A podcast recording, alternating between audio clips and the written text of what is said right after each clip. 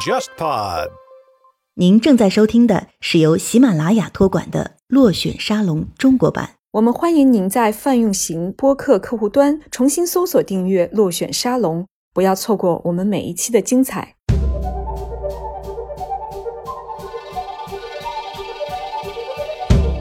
真正要讨论的不一定是我们要向男性去要平等，我们要向我们作为女性的认知和我们女性的自觉性去要一些平等。难道只有经济独立，一个女人才是独立吗？还是她自己本身她有自我？一个阿姨，还是她是一个教授？她们拥有的只是知识含量的不同，她们一样的自重，一样的自强。只要她拥有了一个自我的时候，她一样拥有对社会的判断力。当我看到啊，有薇娅，有李佳琦。当我看到有李子柒，他们是在油管上，他们是在淘宝上，他们是在抖音上，那意味着今天的油管、今天的抖音、今天的淘宝就是以前的芭莎、以前的某。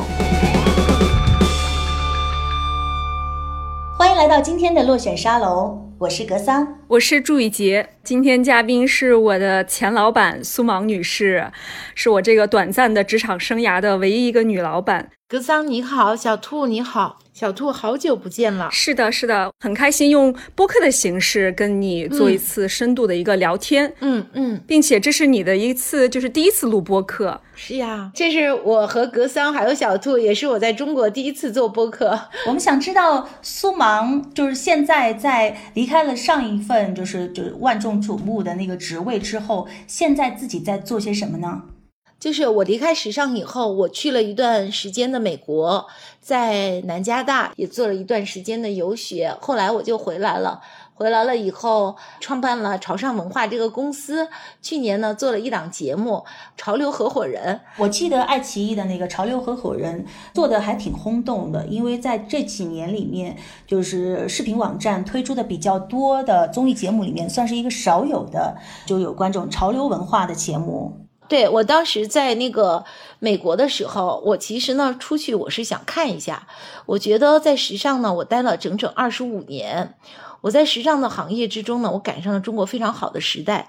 两位老板呢也有很强的理想，我呢也非常的奋斗。和这么多同事一起呢，我们从一无所有，一共八个人啊，真的不是小米加步枪，是蜂窝煤炉子，然后加做饭，就是采编销售。广告发行、卖杂志、印刷、印务，全是我一个人担。就是从这样的一个情况之下，我觉得我很喜欢那个冯小刚。那时候在我那本书啊《为热而活》里面写了一个，他说苏芒看上去是那个最风光的人，但他实实际上是一个时尚的花农。我觉得我是一个从业者、一个创造者，也是一个见证者。那么，我觉得这个二十五年呢，对我而言啊，对我的人生而言是非常繁荣的。我觉得内心在一个某一个行业，无论从它的深度，还是到它的高度，还是到它的跨度，我觉得我做的都很好。离开时尚之后呢，我经常问自己啊，包括现在我又做了一些事情，就我的精力好像比一般的人要充沛很多。我是一个非常闲不住的人。其实我以前小兔知道，我经常跟我芭莎的所有的同事，包括我以前的老板刘江先生，跟很多人都跟他说，我说我是那种全力跑的，跑全垒跑的，然后呢，我五十岁就会退休的，但他们呢都不相信，他们都不相信，每个人都信誓旦旦，包括我家人都不相信。对，我觉得好像。你辞职以后进入了一段自我的调整期，我们都会说 gap year，但是发生在你身上，我们当时是非常的吃惊的吧？他们不相信的。我自己呢，我认为我还是非常了解我自己的一个人，我很希望呢。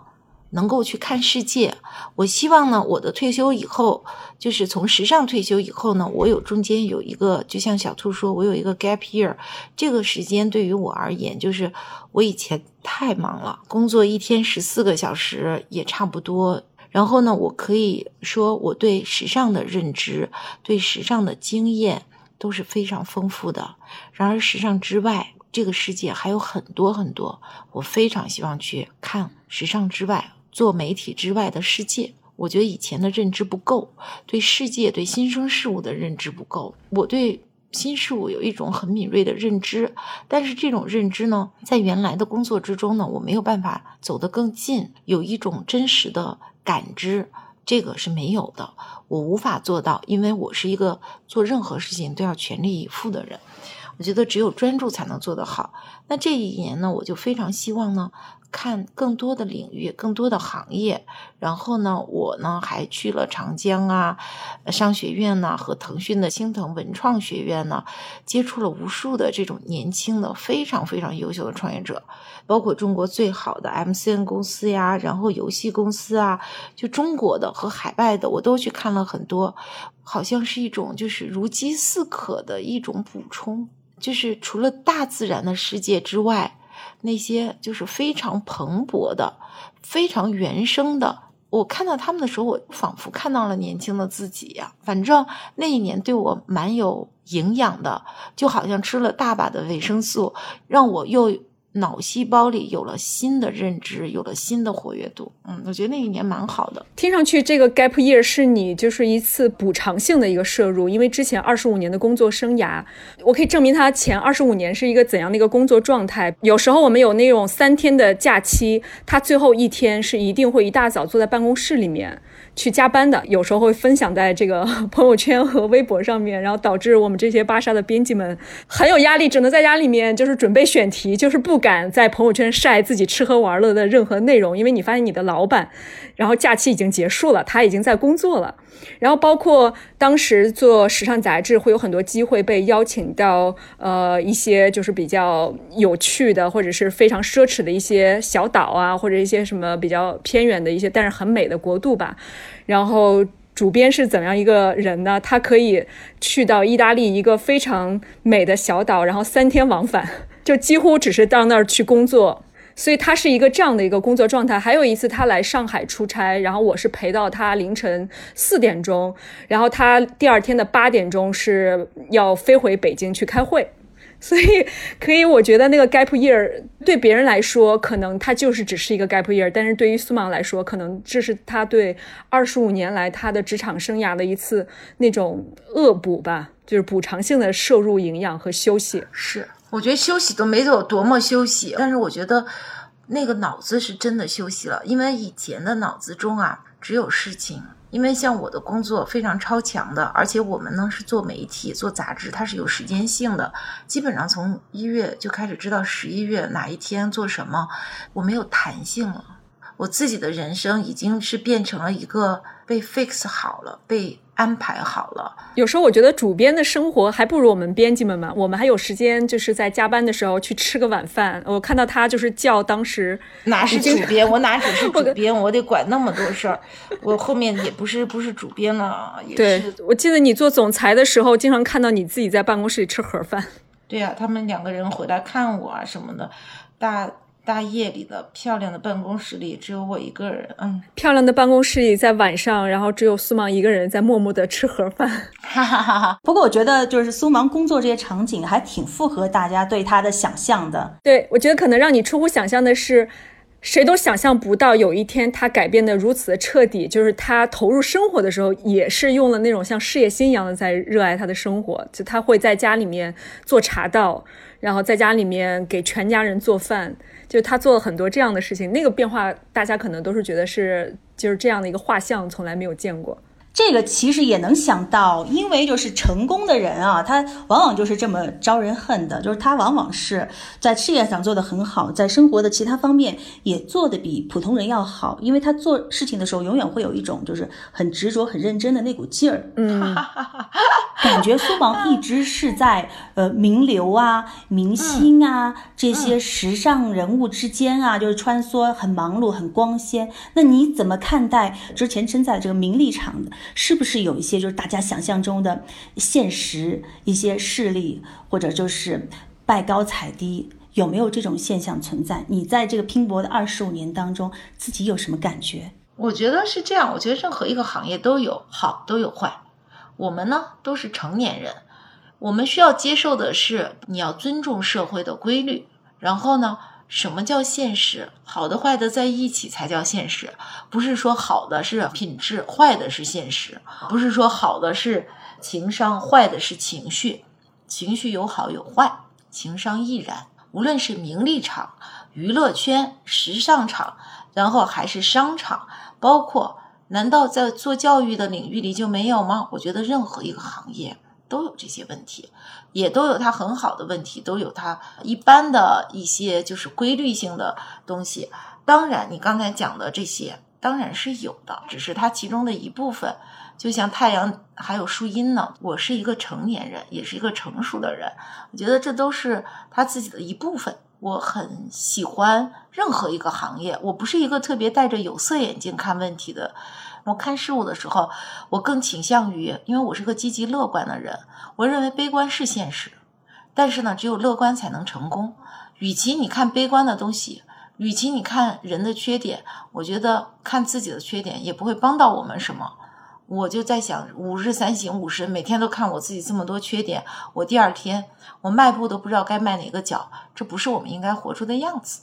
如果说我身在名利场，身在名利圈，我能 hold 得住名利场，hold 得住名利圈，那是我的职业。我作为一个职业人，我应该有这样的职业素质，这也没什么了不起。我觉得，如果你没有这个素质，你可能还干不了这个职业。就像医生，医生会给人看病，会开刀，这就是他的职业，这是他的职业素质。我对任何一个行业，我有敬畏心，我有诚意。我拿着敬畏心和诚意，我不相信有什么问题。是我们不能够面对和不能够迎刃而解。嗯，说到这个对事业的敬畏心，我们往往看到在现代社会，一个男性如果活跃在一个公共的话语场上面，或者一个男性他标榜自己我很热爱事业，我是一个有野心的人，我追求权威，大家都会觉得这是一种非常好的事业心。那么，为什么女性的事业心却很容易遭受污名化呢？这是我特别觉得，我们真的应该尽我们的能力去鼓励女性。首先，东西方在这方面确实有很大的差异，甚至啊，我觉得一些文艺作品也不够，就是给予女性真正的独立。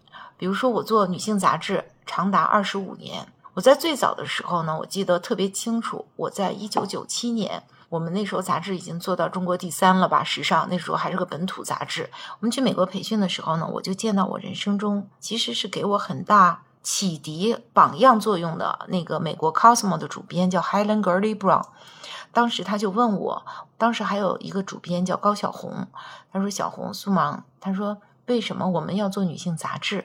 现在中国他会叫 Fashion Magazine，但是我们时尚最早开始的并不是 Fashion Magazine，我们最早开始的是女性杂志，叫 Cosmopolitan。Cosmopolitan，我认为是一本很。” Tough 的年轻女性杂志很勇敢，他当时就跟我讲，他说：“苏芒，我们做杂志就是要帮助女性。”我觉得这一点就对我整个的生命都有一个影响。我觉得他给我奠定了生命的一个基调。我到现在我都能感受到他伸过手来，就是把手放在我手背上，然后眼睛啊，真的当时七十岁了，眼睛里是有光的。他直勾勾的看着我的眼睛，真的就说：“说苏芒，说年轻女性，the young girl needs help。”他们需要帮助。他讲到了，他说，因为他当时问过我，他说：“你们中国同薪同酬吗？男女平等吗？”我说：“男女当然平等了，同薪同酬吗？”我说：“当然同薪同酬了。”他就很惊讶，他说：“美国都做不到男女同薪同酬，女性在这个社会上要迎接很大的压力。”我就在想，我觉得这个事儿咱们真的应该认真谈一谈啊。就说女性在社会上面对的压力，第一有职场的压力，第二你稍微职场上强一点，他说你女权。要不然你再强一点，你是女魔头，而且他不管你是态度的强势，还是你仅仅是坚持自我的强势。譬如说我，我我就常常被人贴标签嘛，就说他这个人很霸道啊，很什么呀？我觉得我也没有刻意为之，我只是说，我认为在值得坚持的地方，在值得追求的地方，我们不应该降格以求，我们不应该做一个差不多先生。另外呢，年轻的女性，你长得漂亮点，别人会给你泼脏水啊；然后你会来事一点，别人会说你有心机啊；你主动一点，可能你还会被冠以这样这样的。我觉得有些名义，觉得并不只是男性给你强加的，甚至一些女性都在给你强加。这是我们今天真正要讨论的，不一定是我们要向男性去要平等。我们要向我们作为女性的认知和我们女性的自觉性去要一些平等，这也是我现在为什么在做的事情啊！我今年就是推出我这个在疫情期间精心准备的一个线上第一个音频课程，就是一个我自己集二十五年经验去做的一个叫做。帮助年轻女性成长的一个大课，活出漂亮人生。这也是我觉得我离开时尚杂志，我现在没有一个媒体一个载体，我创造一个新的载体，能够承载我的这个叫做愿景吧。就是这些当年 Helen 跟我说的，我们和时尚老板们、团队们一直夜以继日的在做着这样帮助年轻女性的杂志，无论帮助她们美、建立自信，还是帮助了她们看到不同的生活可能。可能在小兔年轻的时候，他看到新的热爱。像我，我已经做了一定的时间，我我的人生可能我还希望有第二场的话，我也想探索一些生命之中、职业上投入到另外一件事情上的热忱呐，一种能够开放性的一种思维啊，大概是这样子的。所以说，我觉得探讨到女性独立这块呢，我真的挺喜欢和你们说的。我就在想，这个女性独立和不独立，它确实绝不是像男人一样。所以呢，当时他就跟我讲，他说：“你看，女的还得面对着一些性侵呐、性骚扰啊，年轻的女孩，同样的一个职位和能力，首先会优先的考虑男性。为什么呢？他会考虑到，因为我有过这种经历，是因为我当时生小孩，我在孕期，我没有获得提升。虽然我把它化作了动力，但是我知道它不是的，是我当时我非常非常明确的知道。”如果我没有怀孕，如果我是男的，我不可能失去这个机会。我能理解一些男性的领导或者男性的同事或者女性的同事会认为，他生小孩了，他自自然然就不会再像以前一样十二个小时拼命的去工作，不顾家了。他孩子小，他肯定会分心的。人会人为的给一个女性去贴这样的标签。我有很多情况下，我之所以拼命的努力，我希望去，我不希望证明自己，我只是。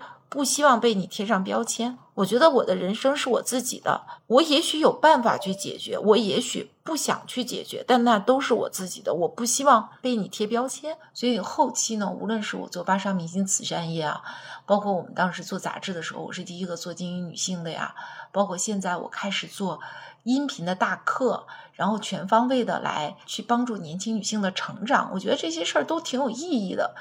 我觉得就是说什么叫独立。我那次看了一个广告，就讲女性的，就是说只有经济独立才能人格独立。当时看的说没毛病，但是我就觉得我好几天我也不知道为什么我放不下这个 image。我在想，难道只有经济独立一个女人才是独立吗？还是她自己本身她有自我？我就觉得，无论她是一个阿姨，还是她是一个教授，她们拥有的只是知识含量的不同。他们没有高低贵贱，只要他们拥有清醒的自我，他们一样的自重，一样的自强。只要他拥有了一个自我的时候，他一样拥有对社会的判断力、自我意识应该特别强。而我们的女性意识，一半以上的女性就是男女不平等或者对女性过分的要求，都是因为男性，但是还有一半是因为女性。我们应该从心里根除掉这一半。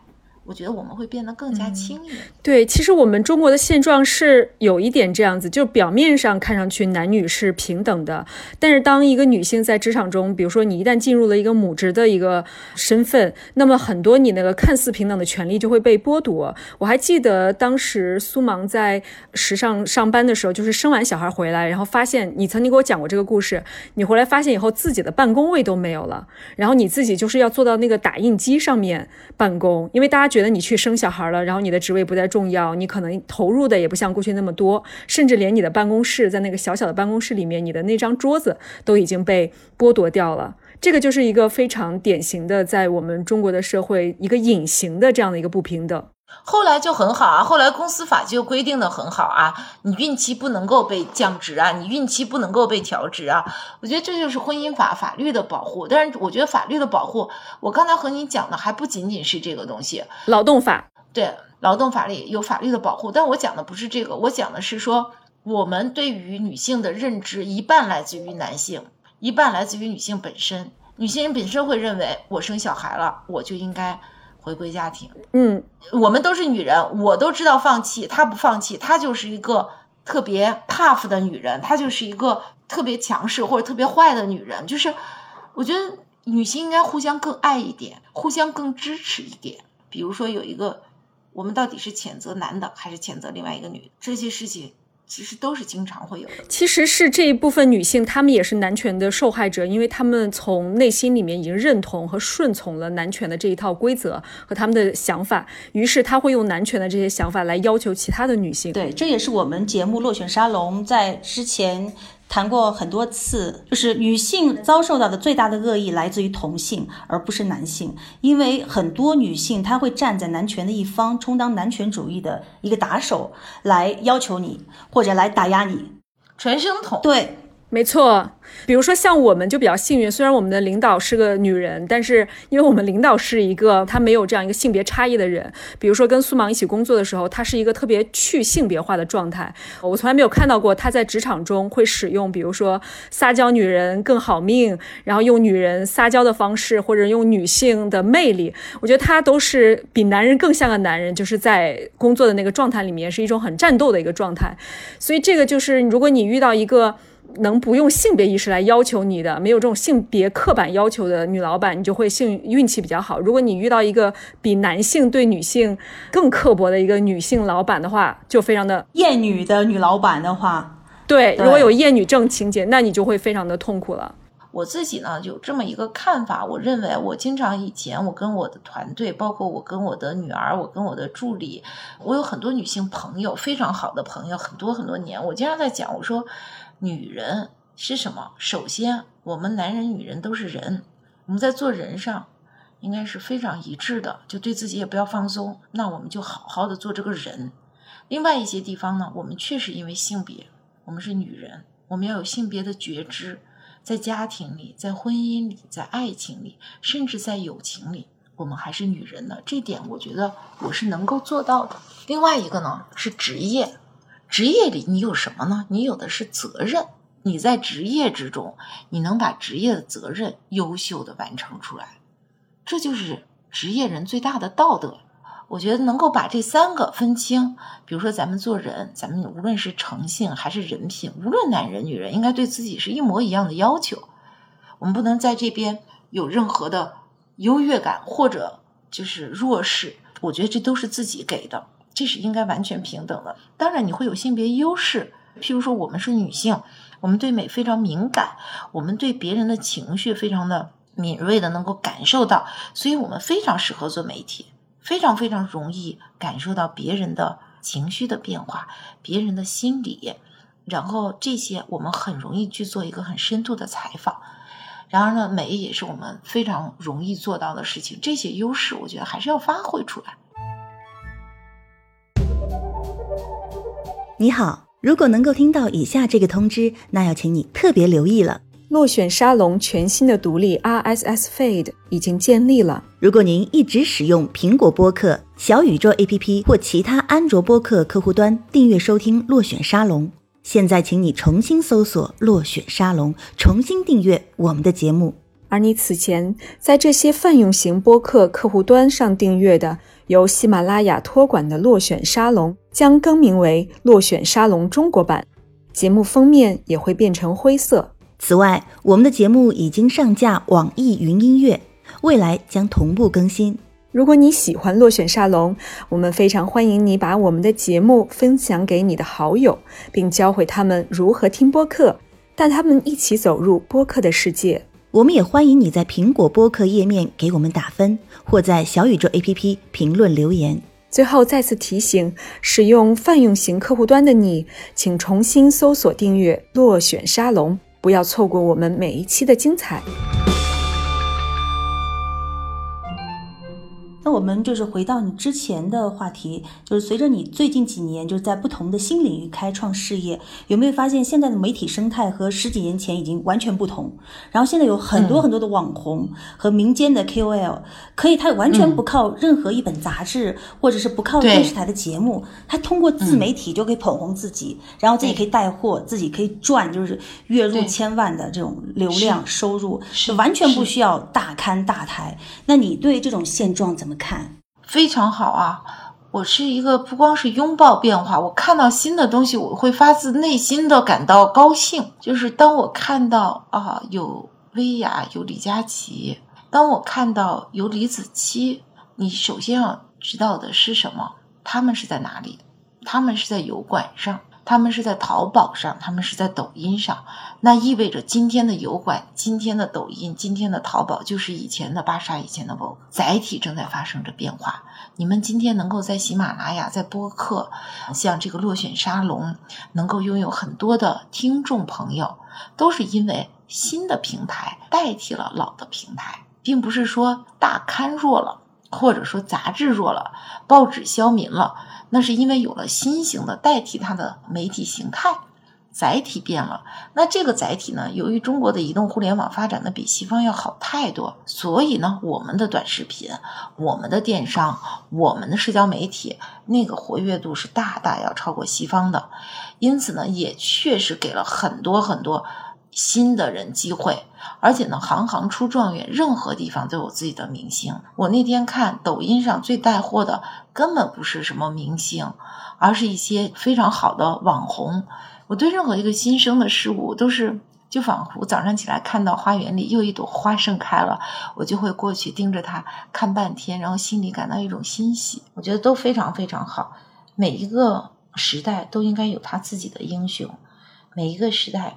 都应该有他自己的明星，而且我特别喜欢就是个性化的创作者。现在的创作者呢，有的是小而美，异彩纷呈吧，这是我特别特别开心的。我觉得什么叫生态？生态不是那儿戳着几棵大树，我觉得真正的生态就像走进了一个大的花园，一个伊甸园，有参天大树，有奇花异草，然后有雄伟壮丽，然后呢也有细小的这种。微花，我觉得这就是现在我看到的媒体业。我是一个老媒体人，有一天有人做出版过来找我，他说：“哎，我现在要进入出版行业，所以呢，我想来想去，我认识谁？我忽然想起来，苏芒姐，你是个老出版人。刚当时跟我说笑了，那我就笑起来了。我说：哎呀，我都忘了我是个老出版人了，我觉得很开心。作为一个老媒体人，我非常非常的开心，能够看到今天这么异彩纷呈的。”媒体形态，那时候说自媒体，后来变成了众媒，包括现在有了这个叫视频号，就是基本上大家可以随便发。我看我很多朋友都在视频号，我 不是在朋友圈嘛，打开视频号也在发。就是我觉得人人可以创作，人人可以表达，这是多大的自由啊！就像当时有了公立教育之后，一下子我们解放了知识的壁垒，人人都可以有了知识。那么今天创作可以平权了，用短视频，因为公众号的时候满足不了这个，它还是门槛很高的。如果你没有很好的写作能力，你基本上不可能在公众号那个时代成为一个很棒的媒体人。但是今天一个人拿着手机打开录像，就可以对着说，对着表演，就是大大解放了，人人都可以表达。这对一个做媒体的人，我认为是特别特别欣喜的。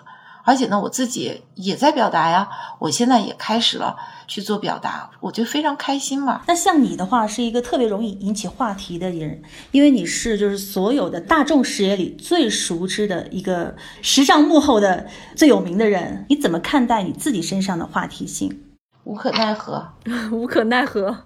我有什么办法？我在美国读书的时候有时差，我有一天睁开眼，然后打开手机，我都看到，哎呀，这都有话题，所以我一声不发也会偶尔的也会有，嗯，甚至有时候我觉得你可能是最早的受过网络暴力的人，因为你当年接受采访，在《鲁豫有约》好像是秋裤的一个事件，你是最早去被网友去恶意重伤的一个人。那你到现在你怎么再去看这些网上的恶意攻击呢？你会去回应吗？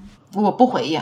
我认为人生还有很多事需要做，那有些误解还是无可奈何吧。你去澄清了，你澄得清吗？其实我觉得你是一个自尊心挺强的人。我的观察来看，就是不像大家想象中的那么强韧，是吗？对，就是他其实是受了恶意重伤的时候，他挺受伤，他会躲起来。他没有大家想象中的那么不在乎。比如说，我举一个很简单例子，当年他受到最早的那样一个网络暴力的时候，他就拒绝开博客，从此不再更新任何博客。其实他的微博是开的是非常的晚。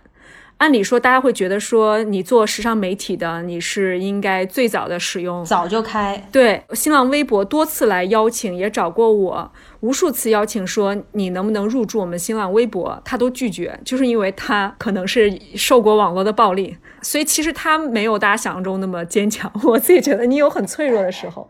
直到的是一五年还是一四年有一个冰桶挑战，我也记得很清楚。他是因为冰桶挑战赛，我是只有一个事儿能打动我，叫做公益慈善。后期我还是挺感谢的，我有了微博啊什么的。刚才你说的那个，第一我挺脆弱的，我觉得是因为你说我受伤吗？我可能也受伤。你说我难过吗？我潇洒吗？我不在乎吗？我觉得刀扎到谁心里都疼吧。但是有的人会喊，有的人不会喊吧。啊，就是作为苏芒本人像明星一样的存在，让芭莎之夜变得如此成功。你觉得，身为时尚芭莎的职业经理人吧，这种高调的存在对你带来的好处更多，还是就是坏处、负面更多呢？我可能没有考虑过自己吧。我在慈善业的时候，第一是很忙，第二承担了巨大的责任。我负责的第十五年，那也是我告别时尚的最后一年。十五年，我很努力，因为我那个第十五届，我尽我知道我自己已经尽了最大的努力。我们那天募了一亿零两百万善款，脑子是很崩的。其实我需要的是聚合所有明星的影响力，所有艺术家和企业家的爱心，去募得最多的善款，这是我唯一的目标。其他的不在我考虑范畴之内。我就想帮助他人，尽一己之力，尽一本杂志之力，尽我所有的认识的好朋友，集结他们的力量，就想去募集更多善款，去帮助更多的人。所以呢，我没有想过对我有好处多还是坏处多，到今天我都没想过这个问题。就是我们前面几年蛮艰难的。真没有大家想象的，站在那里好像看上去呼风唤雨。我可能一个星期可能加起来能睡个十来个小时，那头发掉的一块一块的，就是这样子去做。其中有一些地方可能百密一疏啊，有一些事情没有做好啊，公众有这样巨大的反响啊，我始料不及。做的这么多慈善，可能没有人关注，可能由于一个麦克风没弄好，会有一些问题，就这些是我始料未及的。但是我，你说我有什么后悔吗？我也没有什么后悔。我觉得我该做的都做了，该救护车全部都送到了，五百九十二个贫困县，每个县三辆。整个的五个边疆民族自治区那种，然后每一个县又重新的又放了一千多辆。我觉得这些东西叫做你把你自己想做的事，把大家的爱心都已经执行的那么好。包括今年疫情的时候，我自己做慈善，在家里真的就是真的拿着一只手机哪儿都去不了，和我们中华寺院扶贫基金会的同事一起做那么多慈善，我就觉得这就是我想做的。你说我高调，那是因为巴山明慈善业在呢，他就高调。你说我低调，我今年做了三千一百一十四万的慈善，我自己坐在家里面和中华寺院扶贫基金会找了一百一十二个明星去驰援武汉，没有一个人知道，我也做。我觉得至于高调低调，他我就是想做这个事而已。我觉得没什么可解释的，该做的都做了。我觉得辉煌的、高尚的，它自然辉煌高尚。有些东西也是难以避免的。那就接受就好了。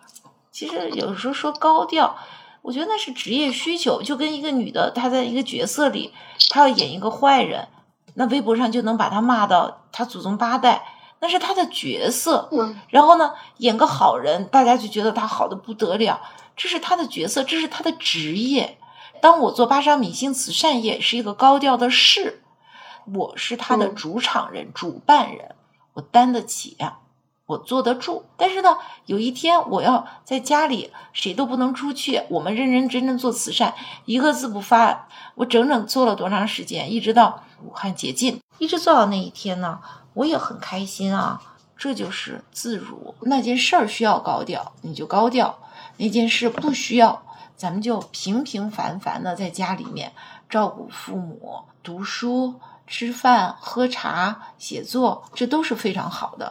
我很注重的就是非常专注，做任何一件事我都比较专注。那现在你有了更多的时间给生活本身之后，你自己最喜欢做的事情是什么？我什么都很喜欢，这是个问题。这真的是一个很令人头疼的问题。你认为我从时尚离开了，肯定特别显吧？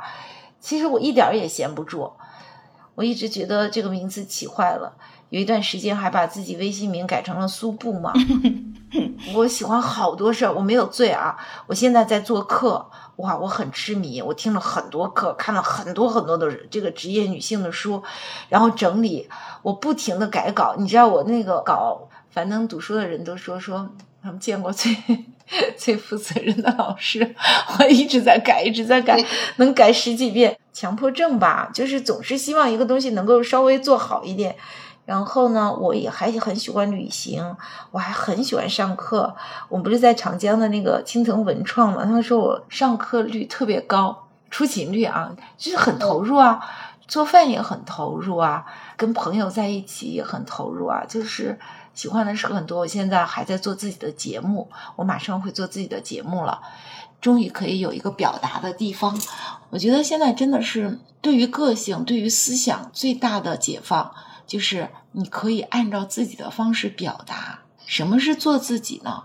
你在公司有公司的规章制度，你在学校有学校的规章制度，然后考试。我觉得你想做自己，你唯一是拥有自己的思想，拥有自己的表达。我觉得这就很好。嗯，那你觉得，比如说你刚才说到自己做饭啊、喝茶、陪父母，这些都是大家没有看到的。太开心了！我妈在这次疫情当中，爸爸妈妈。都在我家里住，住了整整一百零五天。那时候后面疫情稍微好一点了，春天来了，我就带着我爸爸妈妈早上出去，有太阳的时候就去看花，然后走在院子里面带着他们。我妈妈呢身体不好，走一阵子呢就得坐一下，然后有一个长椅，他两个人坐一下正好，我就说你俩坐在那儿晒晒太阳休息一下。他俩呢就把。那个座位啊，就是中间挤一点出来，就让一点，让我坐在他中间。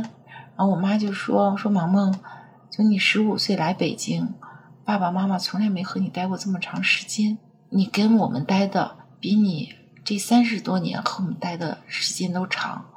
我和你爸爸从来没有感到过这么幸福。”然后我爸爸就说：“说萌萌，说我现在呢眼睛看不太清楚，但是呢。”我特别特别的高兴，我每天呢都觉得我和我女儿住在一个屋子里，我和我女儿呼吸着同样的一个空气，因为她现在眼睛不太好，我爸爸就坐在电视的脸和电视也就五十厘米啊这么远近去看电视，我就陪着他，然后他说我特别特别的幸福，然后我那一刻呢坐在我爸爸妈妈中间，就感觉自己好像缩回去了。仿佛回到小的时候，我也很幸福。其实这个疫情给我带来了巨大的幸福感。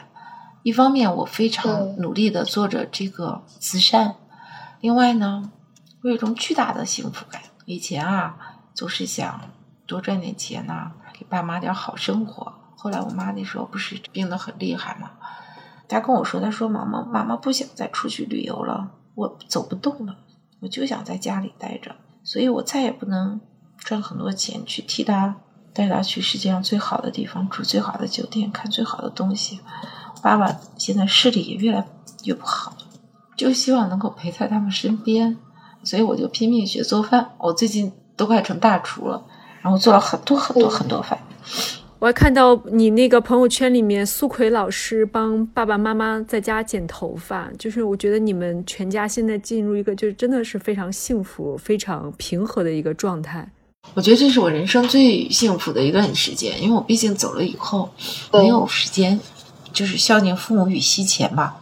这次确实给我很多机会。前两天因为我要做这个节目，我做了一下前彩，导演组给我做了一下前彩。他说：“你离开时尚以后有什么变化吗？”我在这个剪彩里呢，我说我有变化，我有了感受了，我有了感受的能力。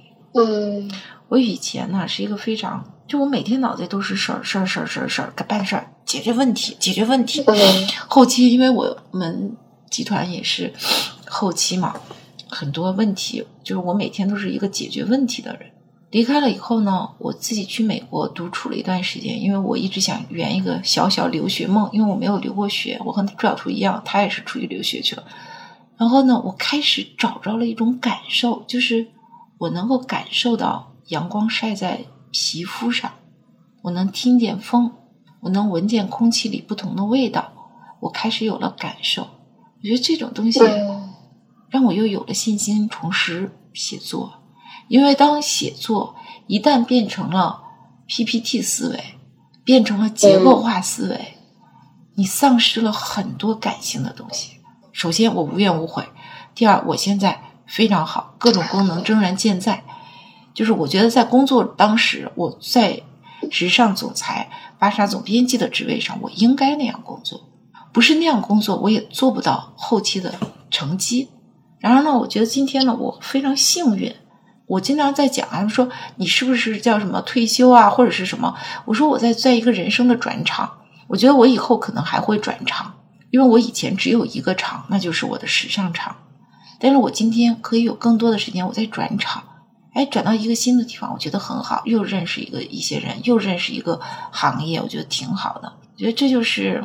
我现在的收获，我收获了更多的世界，更多的感受。其实我还挺了解苏芒家里一些情况，比如说爸爸妈妈也都是文艺工作者，然后他的亲姐姐苏奎老师也是山东工艺美院的一个教授，然后是一个纯正的文艺青年。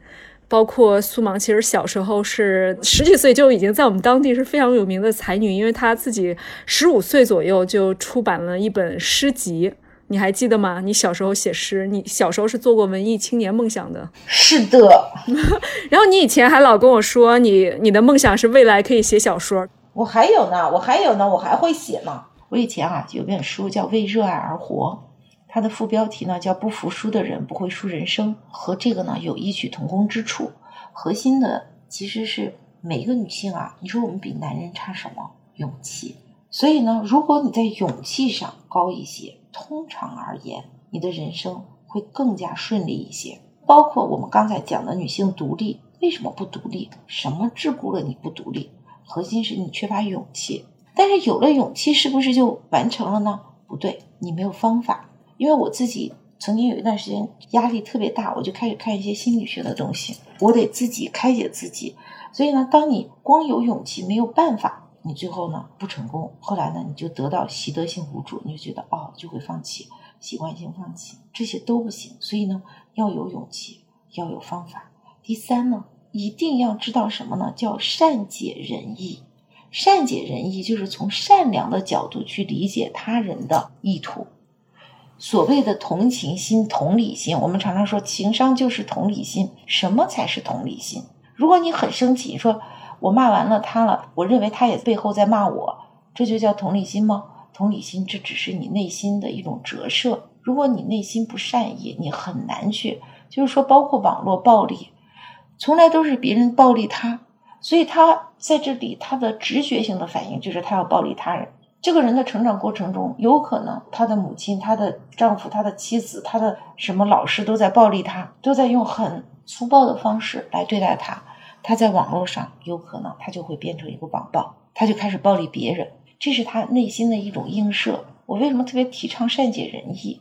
我觉得善解人意不是说情商高啊，很懂事啊，是要我们从善良的角度去理解事情，去看事情，我们会少一点怨气。就是一个人，他没有太多的怨气，他的脸是明朗，就是他的笑容是灿烂的，然后他的性格是相对而言温柔的。既不要坐在功劳簿上，也不要坐在怨气里面。我觉得这就是一种很好的、积极的一种生活态度。嗯，因为我记得就是《时尚芭莎》的封面一向是一个话题啊，所有明星都在为谁能够争到上这个封面挤破头，好像也是各种粉丝之间也在较劲。那你是第一个用邓文迪上过封面的主编，然后当时这个好像也是挺革命性的，因为所有的时尚杂志的封面。都是女明星或者是女模特，你当时选她是看中了她什么特质？我经常跟我芭莎的团队、以前的团队，包括我现在朝上的团队，包括我的比较亲近的人，我都跟他讲，我有一个思路，叫做第一为最。我要做第一，因为如果说这个事情，我们就你没有一个敢为天下先的精神，你就没法做第一。就这是我的一个思维。我不光是做了邓文迪，我第一个做的冯小刚，我找谁我也找不着。我觉得我最后我跟他说，因为他这个人性格比较特别，所以呢，我就说我找的这些人怕降不住他写作者。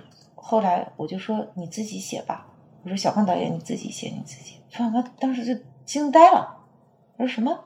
你什么意思？我说，我觉得你写的特别好，因为他当时出了一本书，我把青春献给你，那文笔真的太帅了，那就是他。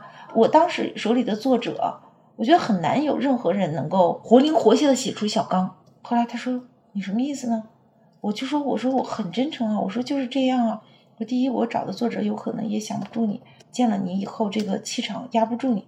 第二一个呢？我觉得就是你身上这种灵动、幽默感，以及就是其实他骨子里有一种所谓的智慧，可能是比较通俗，但是比较就是特别有智慧的一个人。这种东西写不出来，后来他自己写写特别好。我当我见到邓文迪的时候，我就觉得我毫无疑问的，我就想，你当然你可以质问我啊，她不是默多克的妻子，你会做她吗？好，我先说，他如果不是默多克的妻子，那时候我根本就不可能认识他，因为我我认识他就是在这样的一个场合里才认识人家的，所以我觉得我也不需要任何回避啊。你说他是个普通人，你会吗？真的不会，因为我没有机会认识他。那当时的话，我为什么我觉得很好？第一，我是觉得这个人很不一样，他没有那么漂亮，但是呢，他站在那里的时候呢，他还是很出挑。第二一个呢，我觉得他自己呢是一个非常热忱的人，我觉得他能力都大大被低估了。而且呢，在他身上呢有太多江湖传闻，我就说有太多的 rumor。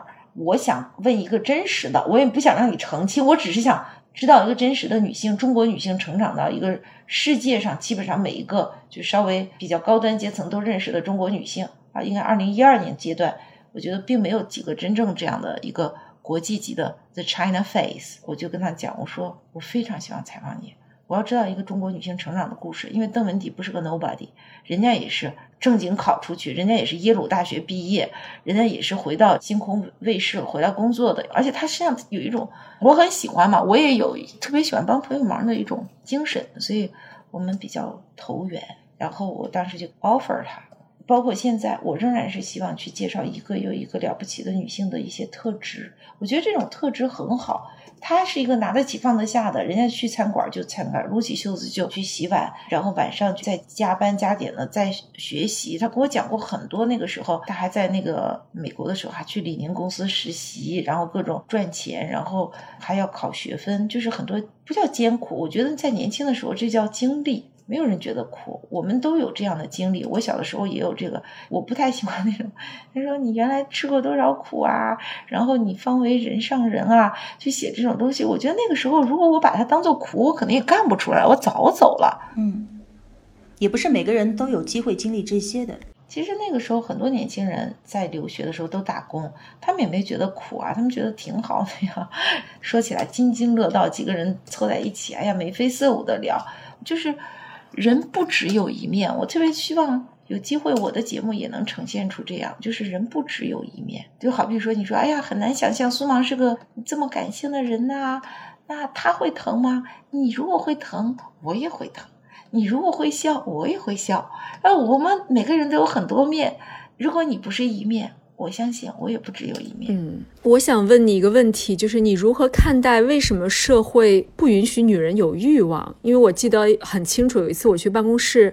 说要找你谈一下，其实我是想做一个专题，获得你的支持。但我说的特别的委婉，因为我们的社会啊，我们的教育总是告诉女性要婉转的提要求，女性一定要含蓄，所以导致我们女性很多时候是不能说出自己真正想要的东西。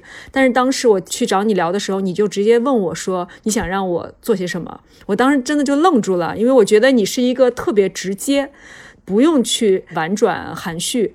那你说为什么？这个社会确实不让女性有欲望，不允许女性很直接的说出自己的要求呢。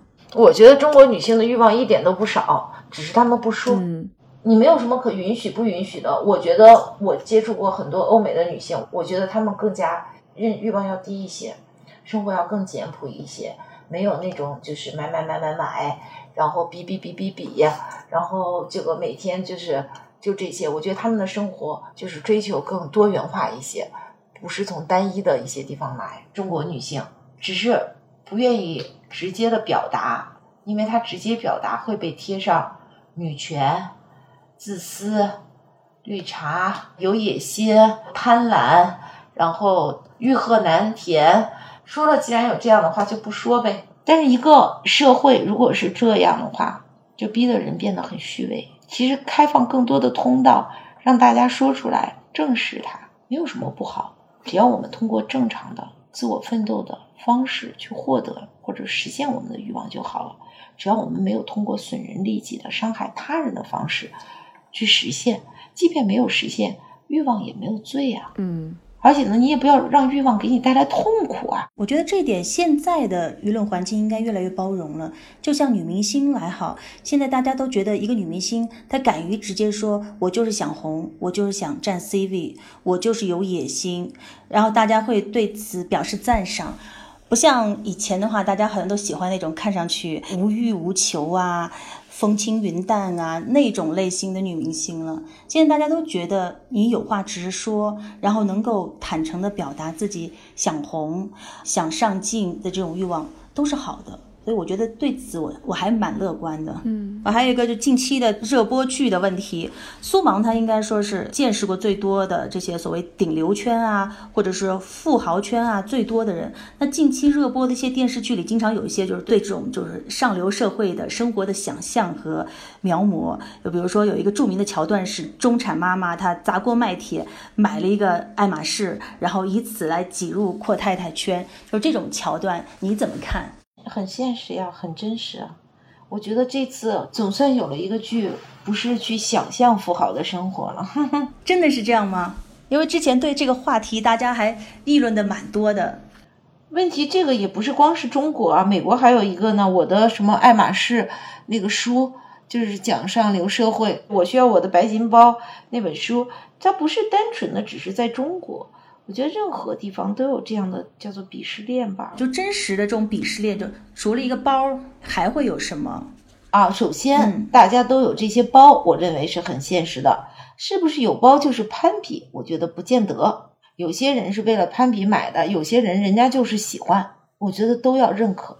我相信白金包的 Birkin 的那个的 Lady Birkin，它本身不是为了攀比，他才要买一个包，那就是他的生活。我们必须正视，有些人是因为攀比奋斗，拿这个来验证自己；有些人天生人家家里就是用这个。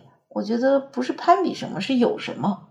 有人收藏艺术啊，有人喜欢钻石啊，有人喜欢名表啊，有人喜欢买房子呀，有人喜欢去做越野啊，有人喜欢旅行啊。你有你就有，就是这么存在的，它也没没什么好，没什么坏，对吧？对，就是客观现实中有的。对。现实中就是有财富的不同啊，然后大家会因为财富的不同，然后来界定就是你在我们这个聚会当中的地位嘛。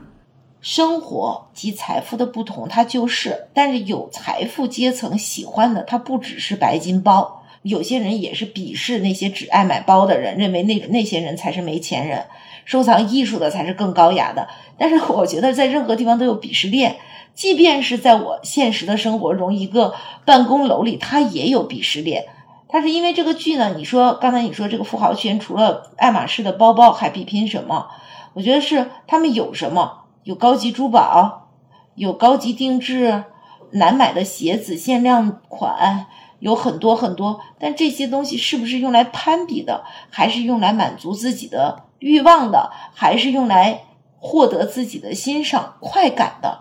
都有，嗯，那么还有最近的另外一个也是热门话题，一个综艺，就是《乘风破浪的姐姐》，就大家要说看一群三十岁以上的女艺人，他们在选女团，呃，那你怎么看待这个女性的年龄和活力之间的关系？